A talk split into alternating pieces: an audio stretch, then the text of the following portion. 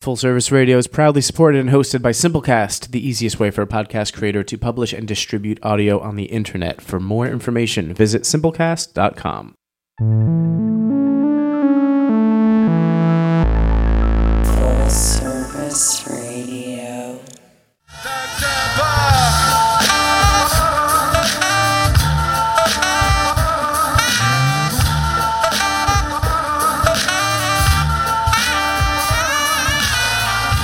Welcome to Beer Me on Full Service Radio, typically broadcasted live from the Line Hotel in Adams Morgan, Washington, D.C.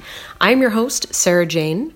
Every week, I will have a guest on the show to discuss different parts of the beer world.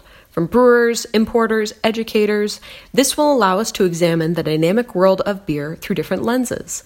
Whether you're new to beer or a seasoned professional, we will have something for you. So, this is a little bit of a departure from our regular show. On April 8th through the 11th, I had the opportunity to go to the Craft Brewers Conference. This is put on by the Brewers Association every year, and every year it is in a different location. This year, it was in Denver, Colorado. Now, aside from educational seminars, trade meetings, events, there is Brew Expo America. This is a massive, massive expo with hundreds and hundreds of vendors coming from all over the world. So, what I've done is I have a few short interviews uh, with different vendors uh, from different parts of the beer world. The first interview I did was with hop queens uh, from the hop growing regions of Germany.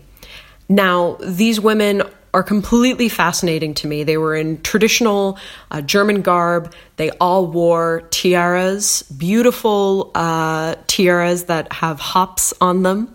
Uh, so I started the questioning with how does one become a hop queen? Have a listen. It's very important that uh, you must be a daughter of a grower, and we have a lot of different regions in German. And for example, I'm from the Elbe Saale, that's the east region of German, and the other growers from Hallertau and Tettnang, that's the south region. And we are have the really big honor to be the hop queens of them. And there's uh, every year an election, and for there you go uh, upstairs and must present yourself and introduce yourself and why you are the best one for the hop queen. And yeah, so we are the three who uh, get this position. So I think we were the best of them and have the best smile and whatever. So these things um, important for representate our areas and our German hop. And what are some requirements for participating, and, and what are some ways that you explain that you are the best? Um, I think uh, the reason is why you are a hop queen is um, you must be from a, a hop growing family.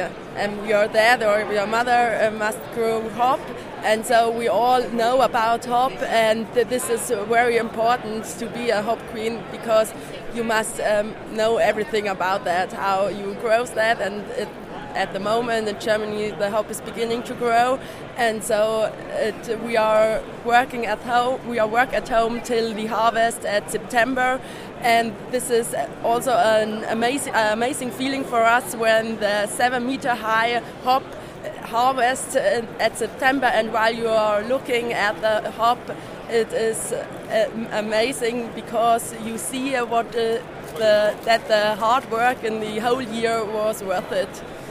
And so you all actually have to participate in the harvest? Do you have to harvest the hops yourselves, or do you have to be part of it? Yeah, we are all part of that. You Yeah. must imagine um, all hop um, work is a family work, and there's your father and sometimes your grandfather, and also the kids must help with them. And because harvest, every hand is um, very important for the work. And hop growing is so uh, uh, long has a long tradition in Germany. And what are some of the traditions that are around the harvest? Are there certain exciting things that you do? Are there festivals or uh, traditions as far as eating or drinking? I think each region has its own traditions. Um, in Tettnang, we have the last um, hop is the um, Hopfensau in Germany, so it's the hop pick, and um, it's um, yeah. In the past, when the people pick up the um, Dolden, when you harvest uh, by hand, um, the last guy who harvests the last hop, um, yeah, everybody has a beer in the hand and celebrate that it's the end. And um, at the evening, there's a big meal and everybody is happy because all goes uh, went good. And yeah, but I think you have also traditions For example, in East Germany, I don't know, is this the same in the other regions, but there's a tradition before the harvest. So everyone go to the field and this person who um, find the first plant who's go up and the end of the travels, um, when uh, this person find this biggest and fastest plant, it must uh, take a round of beer for all of the company. Ah, okay. So Those are all it's really nice. traditions. Yeah. Well, thank you all so much for taking the time to chat. I really appreciate it. Thank you, of course. One more time. Sitting down with Sean Burley at API Heat Transfer. Absolutely. Um, so, what is it that you all do? Well, what we're doing right now actually is showcasing our latest and greatest machine, the Sigmatech dealcoholization system. Now, this has been available over in Europe for decades. Now we're taking it here to the States because of the rejuvenated interest in low and no alcohol beverages. Uh, not just because of millennials and health trends and everything else, but also because of the THC legalization efforts that have been taking place primarily on the West Coast, but also now even on the East Coast. Uh, we're here in Denver right now, where it's been legal for some time, and there are THC beers available here. And the, but the alcohol has to be removed. That's it. Yeah, that's what's very unique about North America, uh, both Canada and the United States. You have to have the alcohol removed before you're allowed to basically infuse any level of THC. And once it's infused with THC, it can never cross state lines, even from one state to another state where both states are legal. Yes, that's a nuance a lot of people don't know. Okay. Yes. I didn't know that. Mhm. There it is. I'm one of them. Absolutely. Uh, but the tradition of having non-alcoholic, very, very low alcohol beer has been alive and well in Europe, where Mm-hmm. you were describing earlier. The end of the night, you end with one that doesn't have any alcohol. Correct. Absolutely, you know, it's, it's just a it's a happier hour. Basically, the uh, you get to continue to enjoy the night with your friends or family or what have you, and still be able to drink. Um, now, in Germany, a good example is a lot of people drink and then they have to drive home, and you have to take the autobahn, and it's a very dangerous proposition. Yeah. Drinking and driving laws are becoming more and more strict, not only in Western Europe but also in North America. And as Yeah. these drinking and driving laws become more strict, there is more opportunity for de-alcoholized beverages. Now, how does this actually work? What What is actually happening here? The process is actually elegant. Okay. What we really like about this process is not simply that it, it's very gentle to Mm-hmm. the beer, but actually how effective and basically continuous it is. In other words, we are able to run this system continuously without stopping, feasibly for days on end. Wow. There are companies in northern Germany uh, that start the system on Monday at 9 a.m. and they stop on Saturday night Wow. is running the entire time, and that system is at 50 hectoliter per hour. So 25 times six, Yeah. you know, that's 24. Edit that. It's the end of the day. There. yeah. So, the actual process is stripping the alcohol away, but you're maintaining the integrity of the beer. hmm And we're doing that by that low temperature distillation. Okay. So what we're able to do is we preheat the beer to about 120 degrees Fahrenheit, which is actually lower than pasteurization temperature. What's unique is after this, it goes into a, uh, a vacuum-induced evaporation chamber. Cool. So we induce that vacuum and then we flash it, evaporate it. And when we flash it, uh, a stream, vapor of the alcohol and the aromas come off while the liquid falls to the bottom and is separated out. Okay. If you were to actually be able to reach your hand into the system right now and taste that liquid, it would have almost no real taste. All the taste came out with those aromas and textures and alcohol vapors. Now what we do is we take those vapors and we separate them further through stripping columns. The alcohol is concentrated up to 80%. So it's 160 proof. It's proper fire water. Yeah. And that is a marketable byproduct of our system. Yeah. You can actually sell that either to a distiller, or if you have a distillation license of your own, you can sell that. Um, or you can even sell it to an industrial concern. But what a waste of great liquor. Um, a common application for this is, believe it or not, uh, just running it through another distillation column somewhere else and turning it into a vodka or an American okay. spirit, such as whiskey. Um, the alcohol now has no taste. So what we gotta do is reintroduce that aroma that we separated out, and push it back into that, uh, that stream of beer. At this point, now you have 0.0% alcohol by volume beer with the full taste of the beer that you started with. And this works for any type of beer of mm-hmm. any recipe. This will work for a wide range of alcohol by volume beers, from a 5% Pilsner to a, hell, a, a, uh, a Russian Imperial Stout. Wow. It does this without any kind of filtration mechanisms or me- membranes, which often overstrip the beer and filter out the beer. Mm-hmm. Membrane systems often will re- result in a very clarified beer stream. Okay. Yeah, which is good for like a simple Pils, but if you're going to be doing a Hefeweizen, a New England IPA, or even a stout, you're not going to want to use that. Okay. This maintains the integrity of the beer as intended by the brewmaster. Wow. And where are you all based out of? Well, we're headquartered both in Buffalo, New York, uh, birthplace of the chicken wing, and Bretten, Germany, which is not too far from Stuttgart or Frankfurt. Okay. Yeah. And how long have you guys been around? Uh, 1882, Okay. yeah. So we invented a lot of what you now call heat exchangers at the German company. Uh, the plate and frame heat exchanger was patented by uh, Mr. Schmidt. So API Schmidt, Bretten, that's us. Yeah. Yeah. Okay. Yeah, we've been around for a while. It's pretty intense seeing like the lab and everything. They're still working on new designs to this day. Well, and especially with trends, you know, you kind of got to keep up to. you know, work with Absolutely. Yeah, Well, thank you so much for taking the time. I appreciate it. for sure. Hi, my name's Steve Rosenblatt. I'm with Sonoma Cast Stone out of Petaluma, California.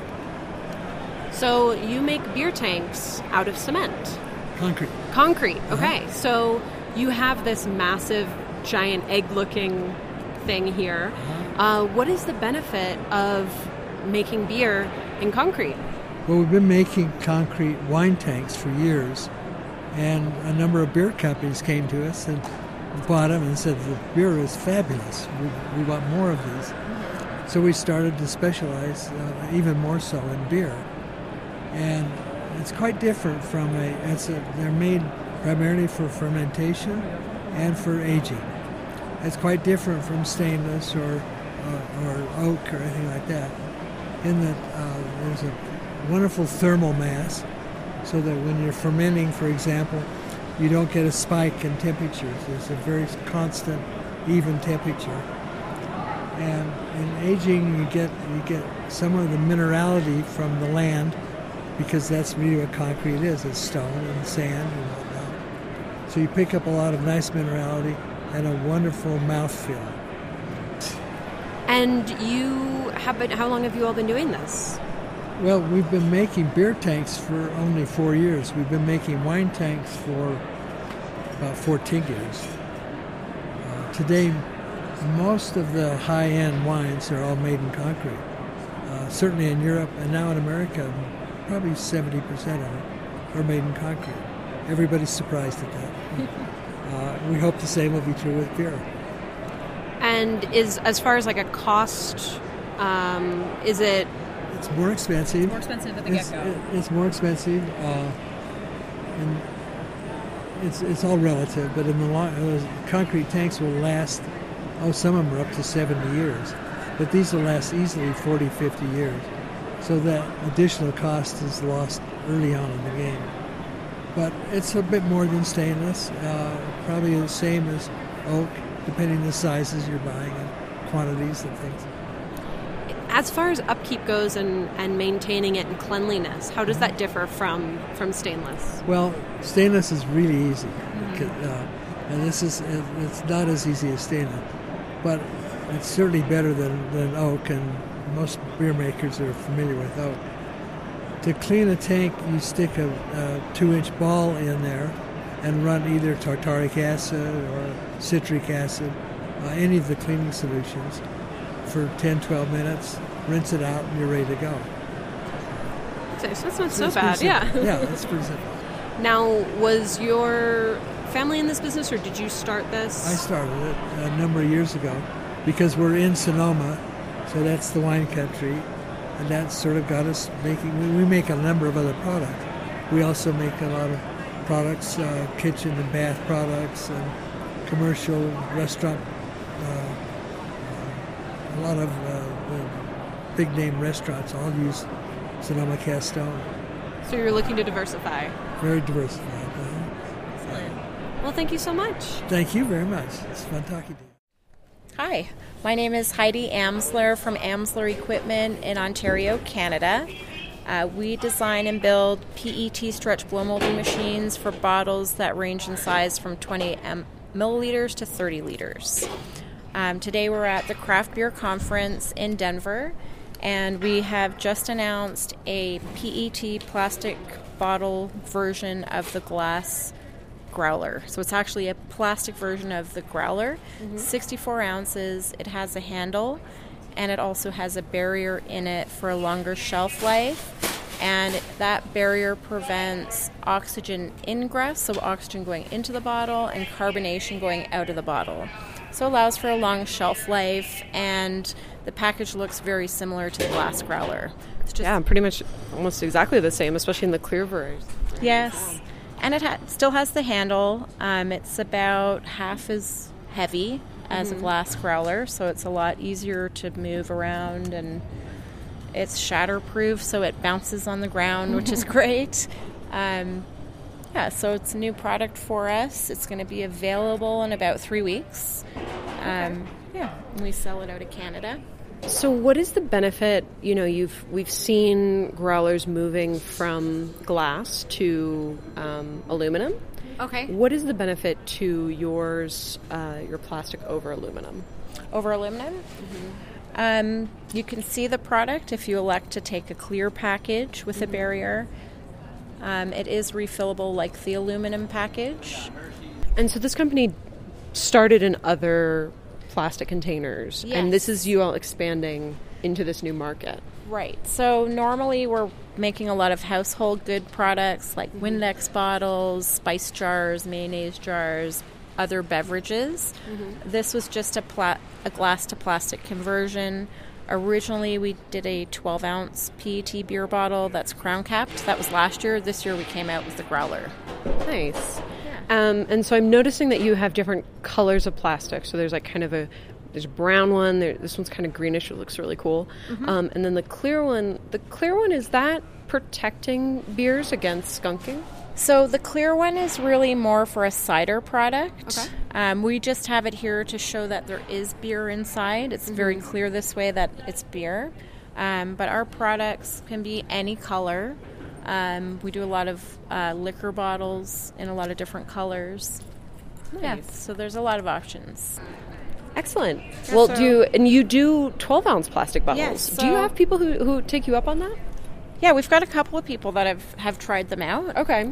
Um, yeah, so it's a, it's a lighter weight option. Definitely lighter weight. And again, like my question would be what is the benefit to because you know obviously this is easier for shipping because it weighs less That's right. um, you're getting the same amount of protection because it's brown plastic you're Right. getting the same shape um, and it still looks nice Yes. but what is the benefit over an aluminum can So the price availability of PET plastic is better than aluminum. There are some aluminum supply shortages at the moment. Um, the other really good benefit about using plastic on a production line is that when you smash a glass bottle on a production line, you need to shut the whole line down, clean it out, and restart it. With a plastic bottle, it would just crush and you remove it and just continue production. oh okay Okay, yeah. nice Very cool. Well, thank you so much for taking the time. I really appreciate it. Thanks for coming by.